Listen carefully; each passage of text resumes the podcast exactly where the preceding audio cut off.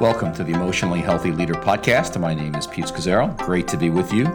Today is going to be part one of uh, a short little series called Redefining Success Jesus' Way. Redefining Success Jesus' Way. I'm very excited about this uh, two or three part series because defining success as a leader is one of the most challenging, vexing, difficult tasks I know.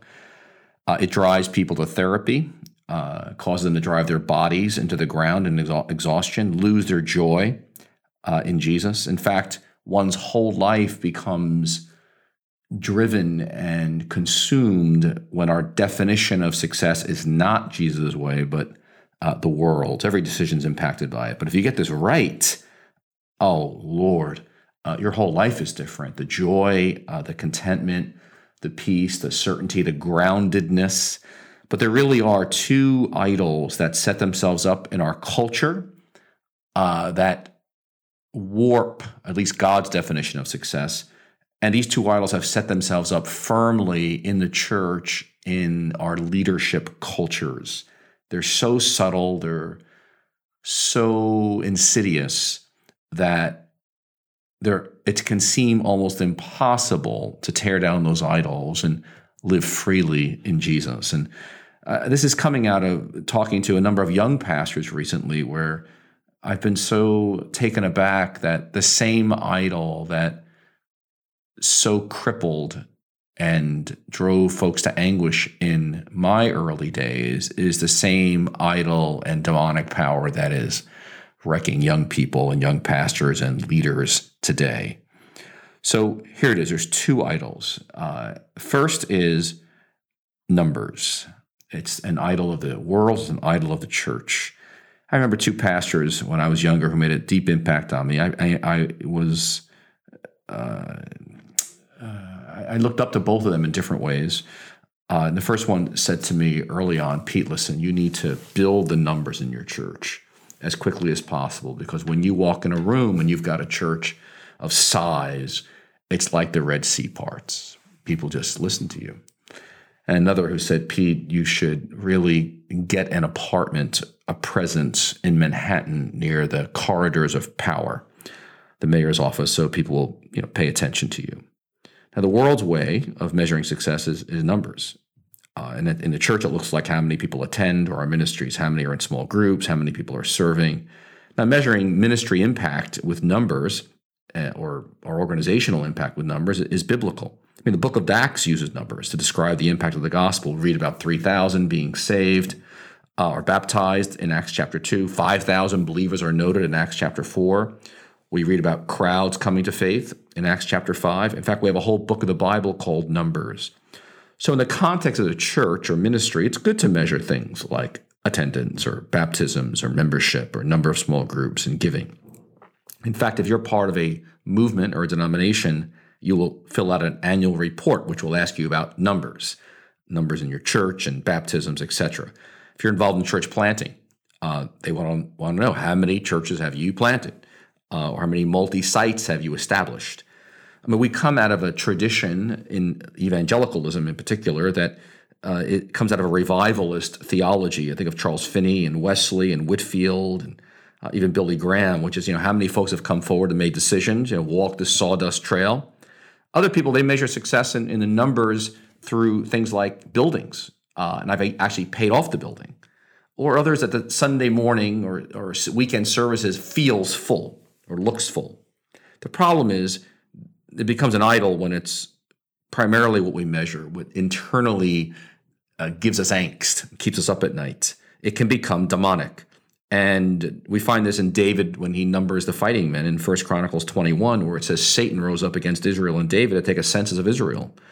And later David realizes, you know, I, I have sinned greatly by doing this. Now, underneath the numbers is, is that looking for power and, uh, and security and uh, and popularity. Uh, but again, it, it's so insidious. It, it, you got to see it as a, a, temptation of the evil one himself, powers and principalities that pull you away from the place of saying, no, success is first and foremost doing what God has asked me to do and doing it His way in His timing. That's the most important question is what's God saying? Now, again, so so the problem is if you start measuring success by numbers uh, alone or primarily, uh, it's going to be so different if you're in a parachurch or if you work in the marketplace or even a location of your church. I was talking to a young pastor recently who's in a very difficult uh, geographic location. Uh, that's very different, and all the, all the constrictions that are in that versus a middle or upper middle class suburban sprawling uh, area where people are moving into it and it's growing. Or if you're serving in a remote village in Jordan or Israel, uh, or if you're working among addicts or homeless people, or if you're involved in a justice ministry like sex trafficking or immigration. Uh, you know, in, in, my early years, again, I remember going to conferences and they would talk about pastors' conference. They would talk about you know moving your church or planting your church in an area where people were moving into. And I remember here I am in Queens, New York City, uh, and just chagrined because I'm saying to myself, I feel like a failure. I haven't even done anything yet because there's no parking where I am, and people can spend 30 to 45 minutes looking for a parking space where we are. So you have to understand this idol is so great and so powerful and so insidious that that you have to recognize that you can grow your ministry and organization and team and actually be growing numerically and actually failing because you're not doing what maybe what God's asked you to do, and it's really coming from a different motivation and source, or it's all mixed years ago when I was first wrestling with this issue of redefining success, Jesus' way, I, I imagined myself coming before God at the end of my life and say, listen, God, here it is. Look what I've done for you. And a New Life has X number of people, thousands of people, and and uh, it's all for you and your glory. And he'd say, Pete, you know what? I love you, but that's not what I gave you to do. In fact, half of this was about you, not me at all. And actually, it was another church that was supposed to grow uh, to that size. Uh, you had a had a different mission for you in your location. But think about with me for a minute about some of God's most successful leaders in Scripture. You know, John the Baptist. I mean, John the Baptist started out; he was booming, uh, and Jesus said, "Among those born of women, none is greater than John." Yet, if we were to do a bar chart uh, on the size of John's ministry over time, it would be a peak followed by a steady, steady, intense decline. I mean, he ends up in prison and uh, with few followers. But Jesus says there's no one greater born of women, uh, greater than John, up to that point. I mean, look at Jeremiah 50, 60 years of ministry, passionate, obedient, but really was did not have a crowd. Uh, Isaiah, same thing, not considered a success by today's standards. Amos left a spiritually more fruitful environment, which was southern Judah, uh, and he, in response to God's voice, moved to northern Israel, where people did not respond to his message. So he went down in number as well, and of course, we enormous success. I mean, Jesus left a revival in Capernaum in, in Mark chapter one. I think about that often. I mean, here's Jesus, a revival is broken out, the crowds are streaming to him, and he says, after spending time with the Father in the morning, you know, I must go to other cities also. And he leaves. In fact, he doesn't wring his hands, he doesn't question his strategy when it says in John 6 that many of his disciples turned away and deserted him. I mean, he remained content. He knew he was in the Father's will. He had a larger perspective, perspective of what God was doing. It's hard to see how any of these people would be cons- considered successful uh, in contemporary leadership, Christian leadership. And yet the Bible's clear God approved of their ministries. And again, the implications are we may be growing in number and actually failing. So uh, this is it's really challenging because if you, if you, if you embrace, if you tumble this idol and cast it out and, and really do violence to it the way it needs to be done, you may not look as good as other people that apparently are successful. And so it meant for me, and it means for me even today, that what is success as I wake up this morning? It's doing what God's called me to do and becoming the person God's called me to become, regardless of where that might lead. Very freeing. And uh, but all those markers of numbers, uh, they have to take a back seat to this one. Okay, so hold on to that. All right. So uh, you know, number one idol that uh, to redefine success, success is say it's not about numbers. And I know that's no small task. I know the anguish in even actually living that out. But number two is uh, the idol of popularity, the idol of what people think, being afraid of what people think, or being concerned about what people think. I mean, the most universal religion in the world, remember, is to be successful by the world standards, have people look up to you. whether it's a street gang or in prison or a Fortune 500 company in your field or a tech startup or a sports team or politics or even the church. It's this being popular, being thought of well. Jesus, if you read the Gospels closely, you'll see he's constantly confronting the religious leadership of his day because that's meant to be. He's confronting us as leaders as well. And in Matthew 23, he says this everyone they do, referring to the religious leaders of his day. And again, and, and God is looking at us in our today, 2018. Everything they do is for people to see, Jesus says. They make their phylacteries wide and the tassels on their garment long. They love the places of honor at banquets and the most important seats in the synagogues. They love to be greeted with respect in the marketplaces and be called rabbi by others. And when it says everything they've done is for people to see, the word in Greek is they, they make theater. Their life for God has one final purpose other people's esteem. That's their real God. And that idol is so deep. Uh, you know, doing God's work for other people to see you. It's an ostentatious religion. It does not impress Jesus. It's using the things of God for our own honor. Uh, it, it's showtime. It's our own personal advancement. Now, what's interesting in ancient times, the days of Jesus, depending on your status and worldly, worldly, you know, uh, position, uh, in, in, the, in the ancient Near East, this affected the length and care with people would greet you. And so this desire to be great is in us as well. It, the Pharisees fell into it.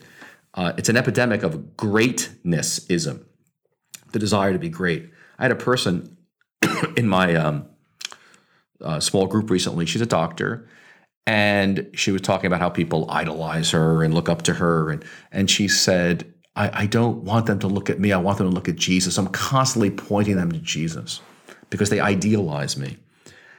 And I just said to her, Well, imagine getting to a place in God. We were actually in the middle of the emotionally healthy discipleship course, the spirituality course, and talking about grounding our identity in Jesus. And I said, Could you imagine that you did imagine not even noticing that they idealize you, whether they love you or hate you, idealize you or uh, scorn you? It wouldn't even matter. You would, it wouldn't even be in your mind because all you would think about is is being Jesus in that place as a doctor and using your power and your position to be a blessing to people. But actually getting to a place with Jesus where it didn't even matter what people thought. She looked at me like I was crazy because I can't even imagine being in such a place. That's what makes social media uh, so dangerous, actually, in terms of idolatry. I mean, I, I do Twitter and I, I, I love Twitter and I use a great means to mentor people and Facebook, a little bit Instagram but it's it can become real idolatrous where my life is getting followers. My life is people what they think of me and uh, how they see me and other people's esteem and uh, and it is a danger uh, because it's an idol that again it gets in our hearts and it begins to squeeze it.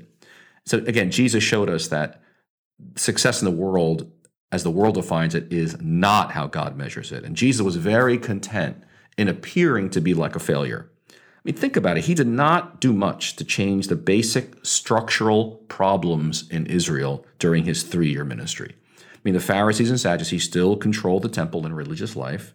Herod still remained on the throne, corrupt ruler. John the Baptist was in, still in prison, got his head cut off.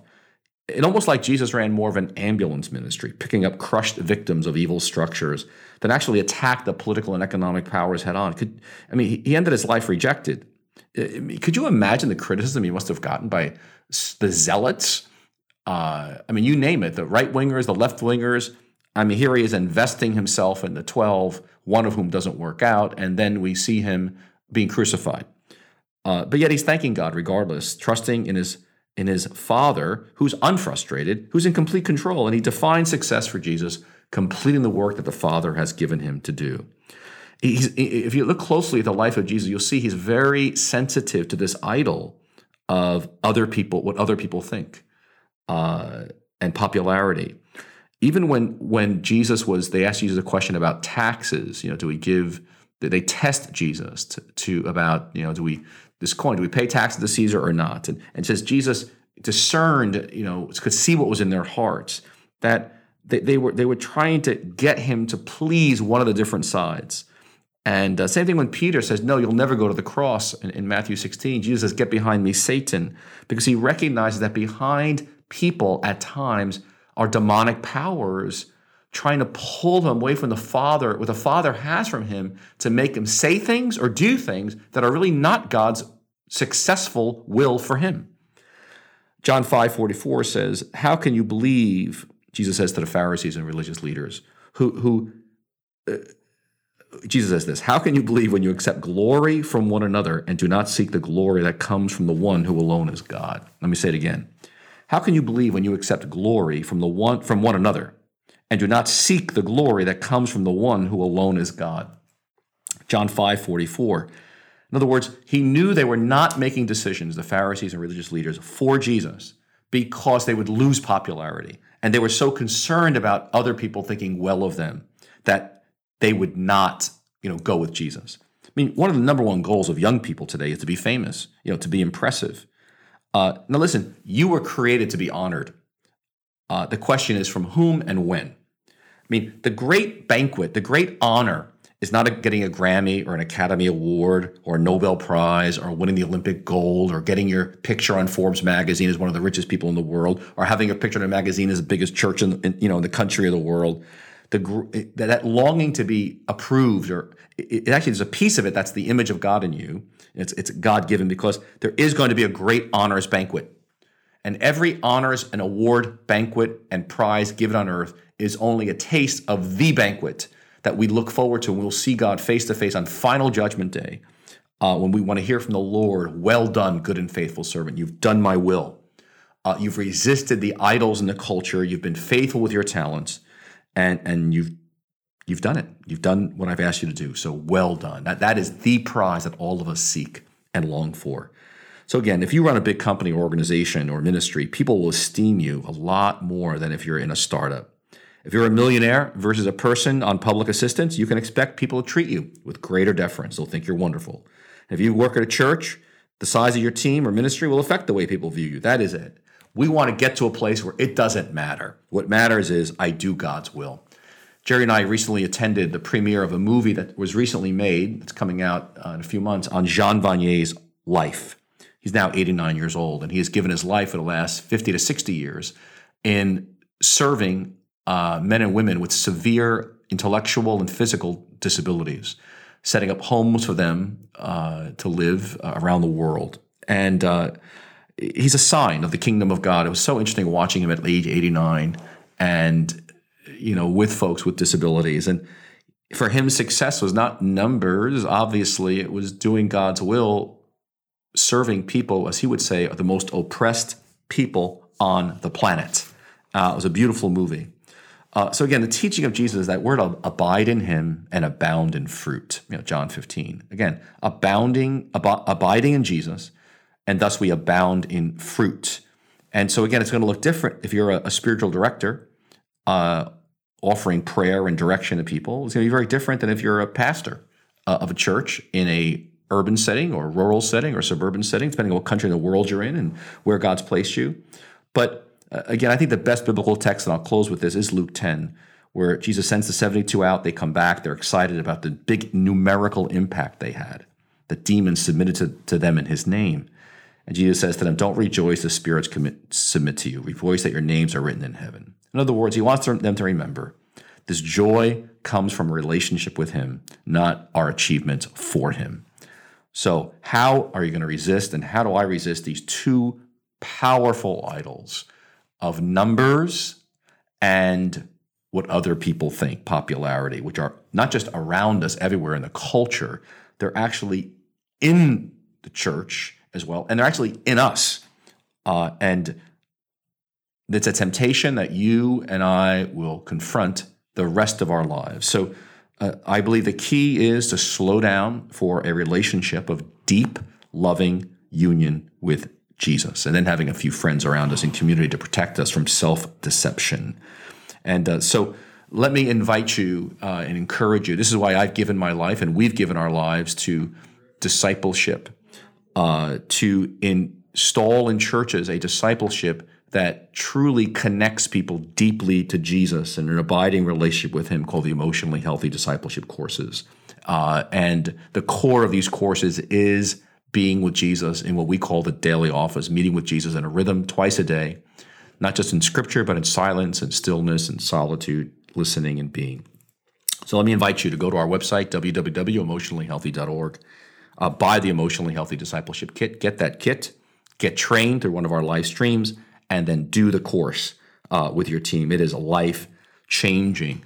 Unless we deepen our relationships with Jesus and do serious discipleship, uh, we will not have transformed people or transformed churches.